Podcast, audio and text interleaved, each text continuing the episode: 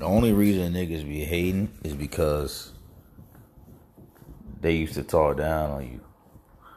Like, personally, like if they like if they know you in real life, but they they kind of hating on you. It's only because they laughed when you was down. Like, because if not, you wouldn't have nothing to be embarrassed about. But the fact that, you know, niggas laughed when you was down and shit, they was talking shit and laughing. Now they look stupid. It's the only reason.